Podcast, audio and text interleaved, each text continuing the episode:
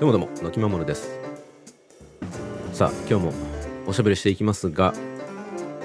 あのですね、この収録の前日に、まあ、昨日ですけどね、投稿した、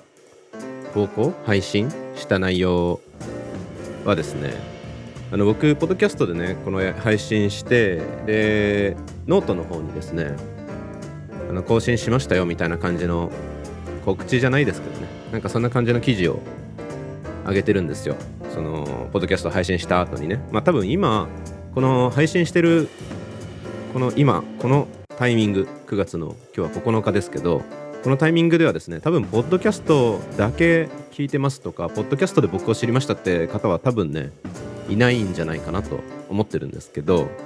うんまあわかんないですけどねわかんない。でもまあまあ多分そうなのよね。うん。そうそうなのよね。でまあもともとノートで音声配信してたっていうのもあってまあそのなんて言うんでしょうね。延長線上でこのポッドキャストやってるのもあってですね。まあそれにまあせっかくねせっかく撮ったなら聞いてほしいしっていうのもあってでノートにね記事を上げてるんですけどちょっとねそう昨日はね少し少しだけ記事どんなこと話したのかみたいなのをちょろっとちょろっとね書いてみたんですけどちょっとだけ心境の変化がありましてですね。うん。っていうところから今日はちょっとポッドキャストってね、まあ、実際どうなんだろうなっていうのをちょこっと、まあ、考えてることというかこの収録をしながら考えるというかそんな感じのお話になるかなと思います。はいということで本日もよろしくお願いします。ドキマモルプレゼン好奇心くすぐらレイディオ。さあさあなると思いますみたいな感じで言った気がしますけどそうあの先にですねいつもね話す前にちょろっとだけねなんか紙にねメモみたいなペロペロって書いてるんですけどそうじゃなくてもう最初に概要をもうノートの記事にしちゃおうと思ってそう先にノートにテキストのなんかざっとした記事をね書いていやでも全然よ1000文字もいかないぐらいの記事をざざっと書いてでそれに従いながら話していけばいいかと思って。そうなんかねまあそうそうせっかくね収録したから聞いてほしいと思いもあるんだけどまあでもよくよく考えたら結局目的はねその今考えてることをシェアしたいとか自分の中で疑問に思ってることをみんながどう感じてるのか知りたいとかなんかそんな感じのまあ、ニュアンスの目的があるんですよね。だから別にテキストだろうが音声だろうがまあ実際どうでもいいといえばどうでもいいしなんかちょろっとこうねちょろっとだけ書いてなんか残りはポッドキャストで楽しんでねみたいなのってなんかねなんだろういい表現かわかんないですけどなんかちょっとケチくさい気がしてて別に良くないみたいな。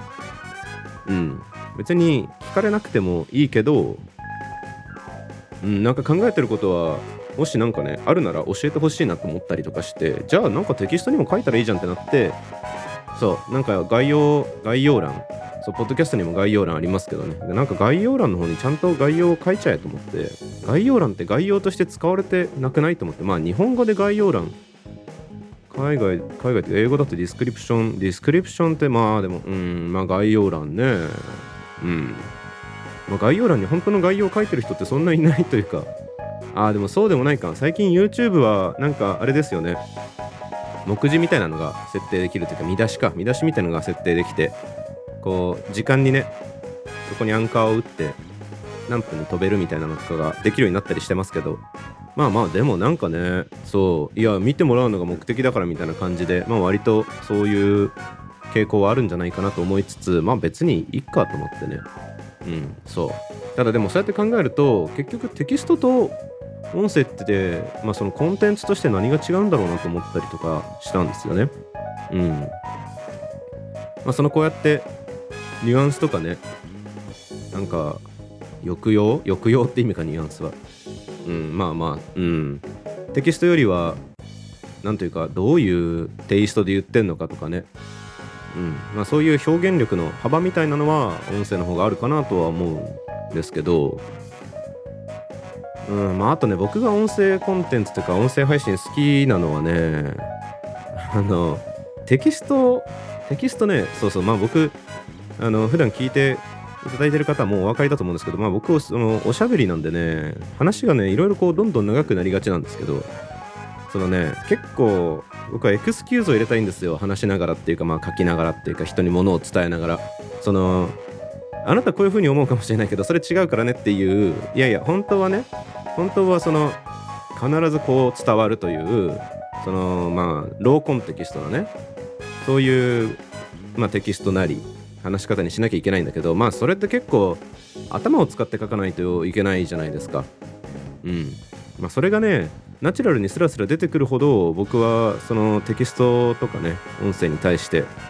まあそういう言語処理のプロセスみたいなものがそこまで精緻に回るタイプじゃなくてですね頭の回転の方が上回っちゃうタイプみたいな感じなんで、まあ、話しながらバッと話していやこれもしかしたらこう聞かれたかなとか書きながらいやこれってこういう読み方にならないかなとかこう思われないかなみたいななんかね懸念みたいなのが出てきたりしてうん。っていうのをねなんか調整したくなっちゃうんですよね。だからテキストの時はねなんか編集後期とか言って書いた文章の一番最後にまとめみたいな感じでねポロッとその文章中に書くと長くなっちゃうからそれを文章の外れに端っこにねビシッてこう外に出してで書いたりしてたんですけどまあ音声だと割とそういうのナチュラルに入れやすいかなっていうのはあったりとかね、まあ、あとその多少文章に比べるとその何て言うのミスリードじゃないけどね。間違って伝わってしまうっていうケースは多少ね少ないんじゃないかなとかって思ったりしてるっていうところかな。うん。そうね。まあでもテキストとやっぱ単純比較って結構しにくくて情報をただ伝えるっていうだけだったらやっぱテキストの方がねその情報密度は高いんで向いてるよなとは思いつつうん。まあ、あとはこの人間性が反映されるってとこですよね。うん。まあこれはでもね長短あるというか好き嫌い分かれるというかなんかあこういう人なんだいいなと思ってくれる人も当然いればね。この人こういう感じだったのこれは嫌だなっていうのが多分きっとそれぞれあるじゃないですか。そのテキストで同じように感じてくださってた人だったとして。もねっていう意味ではまあ人を選ぶかなとも思うんですけど。うん。まあね。まあ僕は別にその何て言うんだろう。うん。まあ数字を追ってるわけじゃないんでね。別にいいんすよね。うん。そうね。うん。でまあ、あとはその市場の成熟度みたいなところの問題は結構ある気がしててテキストの市場ってもう本当に成熟しきってると言っても過言ではないというか、まあ、かなりねノートというこの存在は異質といえば異質なんですけど、うん、でもやっぱりみんなテキストはね一定の目的を持って検索する人たちっていうのがそのいわゆる世の中でねネットで検索されて見られるブログというものはね目的意識をきっちり持った人たちが検索の結果たどり着く場所みたいになってるんでうん、でもポッドキャストはねなんかあれそういえばこの情報ってポッドキャストにあるかなって言って検索する人はいないじゃないですか。でも YouTube はだんだんその目的意識を持ち始めてますよね。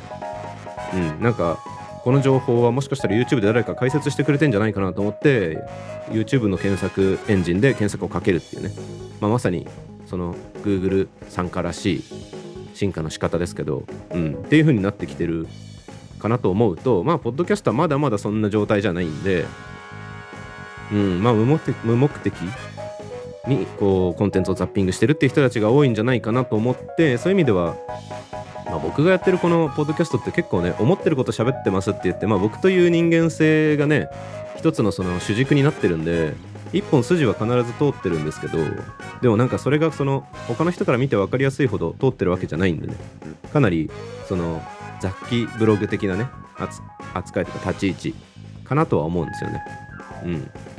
まあ、だからそういう意味ではポッドキャストみたいなポジションでやるっていうのは実は結構フィット感はあるのかなとかって思ったりもしてるっていう感じですかね。うん。うん。そんな感じかな。そう、まあ、だからちょっとポッドキャストの普及みたいなところをねちょこっともうちょっと考えてみたいなと思ってね後半のコンテンツを用意しています。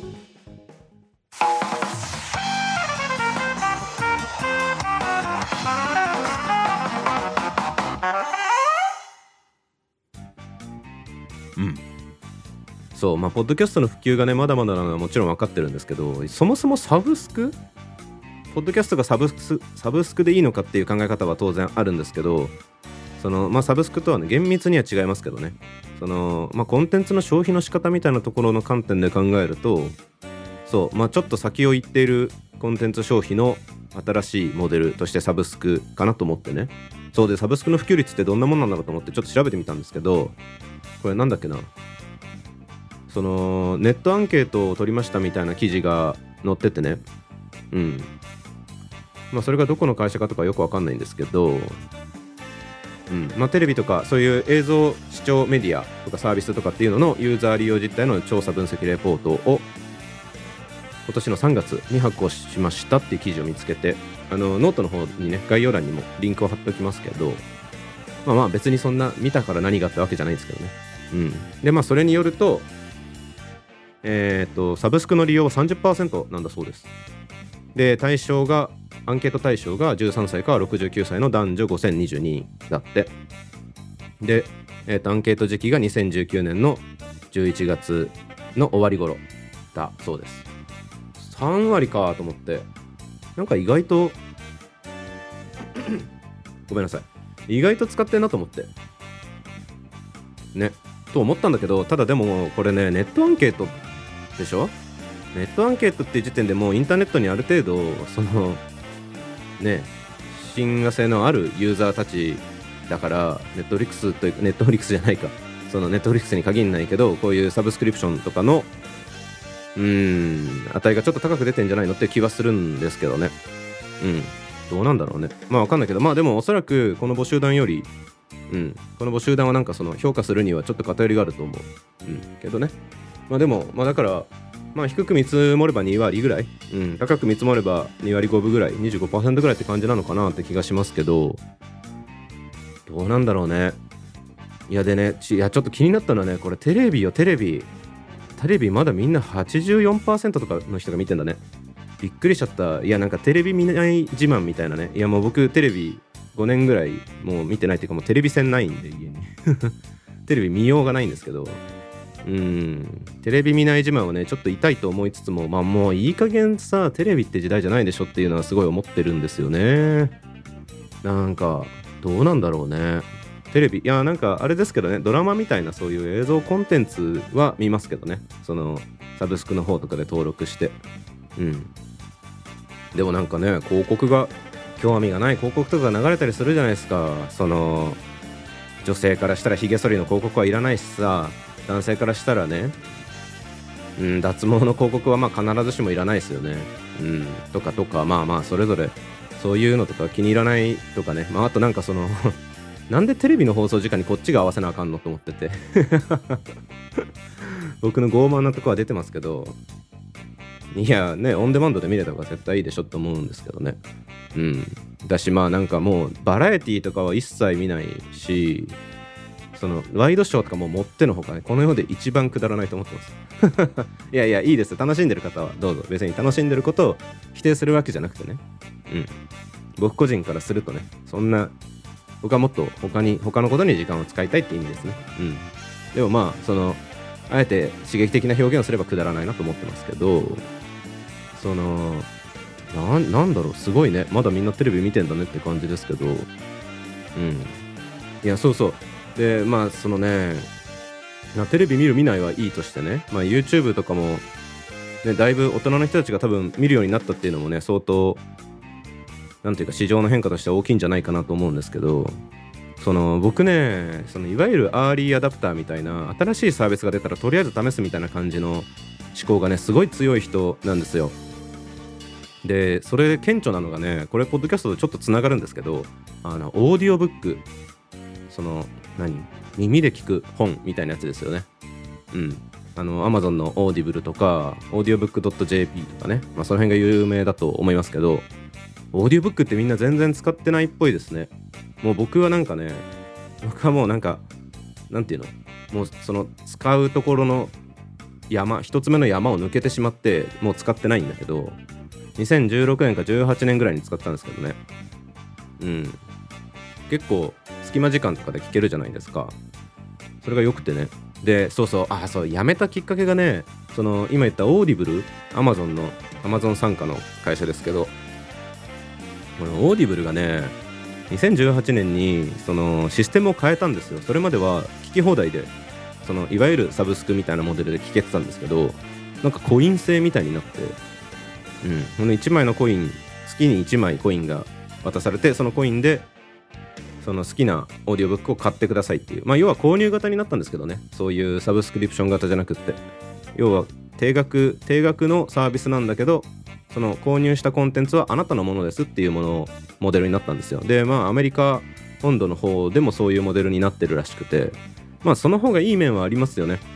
うん。なんかそのお金払ってるのに手元に残んないっていうのは結構サブスクの大きいデメリットというかうん。音楽の聴き放題サービスとかもね CD を買うのは所有したいっていうこう欲求とかがあったりするじゃないですか。うん。っていうのがそのまあ満たし満たしたいニーズが結構違うんでねそこに問題があるっていうのもあって、まあ、そういう意味ではその自分のものになるっていうのはそれはそれでねいいことかなとも思うんですけどでもなんかそれ僕からするとねもうめちゃくちゃ聞いてたのめちゃくちゃ聞いてたのは多分月に30冊ぐらい余裕で聞いてたんですよね。うん。でその再生速度とかも変えられてね。まあ使ったことある人の方が多そうな気もしますけど今僕のポッドキャスト聞いてくださってる方々だと。うん。なんか大体ね僕2.5倍から3倍ぐらいでちょうどいいぐらいの感じなんですよね。もう結構あの早口に聞こえるかもしれないですけど、まあ、僕はなんかうん。割と大丈夫で。うん。っていうのもあるから結構ねなんかザクザク進んじゃってね。っていうのもあってすごい重宝してたんですけどいやそれを月に1冊まあもちろんなんかねその返品みたいなモデルを取っててなんかフィットしないなと思ったら返品できますよっていうモデルなんですよ。まあそれはね月額でお金払ってくれてますからねっていうサービスなんだと思うんですよね。その向こうの言い分としてはその自分にフィットした一冊を見つけるというプロセスにおいて、まあ、試して聞いてみる。だけどなんか違ったっていうことはまあありえますよねっていうところからえそのその場合は返品してくださいっていうモデルにしてくれてるんですって。でもなんかその結構ねそのアプリ上から返品の処理はできないし、まあ、向こうとしてもそれをねそのバシバシやられたら聞き放題のサービスとそんな変わらなくなっちゃうからそういう目的じゃないんですよっていうことらしいんですけどね。うん。とかっていうのがあってねそのオーディオブックはもう全然使わなくなっちゃったんですけどでもね結構いいサービスなんですよそういう意味では。うん。隙間時間でなんかこう耳からインプットできるっていうのはね結構いいですよね。そう。なんだけどそのオーディオブックはね今だいたい100億いかないくらいの市場規模らしいんですよね。うん。でもこれもそれこそこのパンデミックの影響もあってっていうかまあ自粛？自宅待機の影響もあったりとかね。まああとワークフロムホームの影響もあったりとかで結構背中は押されてるらしいです。市場は伸び始めてるみたいですね。まあ特に多分海外の方が顕著なんだと思いますけど海外はオーディオブックの利用率は50%ぐらいまでいったとかってアメリカかな、うん、っていう話もあったりとかしたんでやっぱすごいすごいですね。その辺は相当、うん、伸びてんだなと思いつつ日本は、まあ、今が100億ぐらい100億いかないぐらい多分90億ぐらいですね、うん、の市場規模なのが2024年には260億ぐらいになると予想されているらしいです。だから4年後、まあ、ほぼ3年後か、うん、にはまあ、260億。だから倍倍ぐらいの、うん、規模になるって予想されてるらしいんですよね。まあ、なんかざっくり利用者計算すると今90億だとして、まあ、仮に平均単価3000円。まだね多分もしかすると単独購入とかしてる人たちがいるのかもしれないかなという気がしててどうかわかんないですけどね、まあ、サブスクだと月単価3000円もいかないんですけどね。あそうかこれあれじゃん。12倍しなきゃいけないじゃん。まあだから今全然多分ね本当に、まあ、月単価が1500円。オーディブルは1500円なんですけど1500円だとすると600万の12だから50万人ぐらいしかいない計算なんですね。うん。全然いないね。人が全然いない。そう。でこのね多分耳消費。耳から物をそのコンテンツを消費するっていうのはポッドキャストも同じ市場なんですよね。その観点でその抽象度で考えると。っていう話なんでこれから先どうなるんでしょうねっていうとこですけどまあポッドキャストそのものがねあんまり僕分かってない分かってないことはないですけどうん。なんか見てると最近は結構その放送局とかがね自分たちのコンテンツをポッドキャストで上げるみたいなモデルをやり始めてるんでうん。これがどう影響してくるんだろうなっていう感じですけどね。うん。まあまずは市場にユーザーが増えてくれることが大事ですよね。うん。とかとかね、思ったりしておりますというお話でした。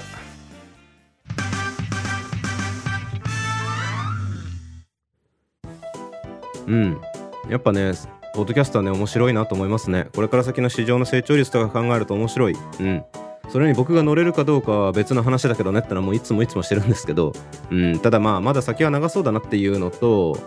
その僕が乗れるかどうか別の話っていうとこそうそのねネットの片隅で誰にも聞かれずにただ喋ってるおじいさんみたいになったら怖えなと思って。いやそうなったらと思うと怖いよね。うんまあ心が怖い。僕自身が怖いっていうのもあるけどまあ片隅で誰にも聞かれず喋ってるおじいさんもそれはそれで怖いけどね。うん。とかって感じですかね。ということで今日はこのぐらいにしてうん。大丈夫かな。うん。しておきます。お付き合いいただきありがとうございました。お相手は私牧守がお送りしました。次回も楽しんでもらえますように。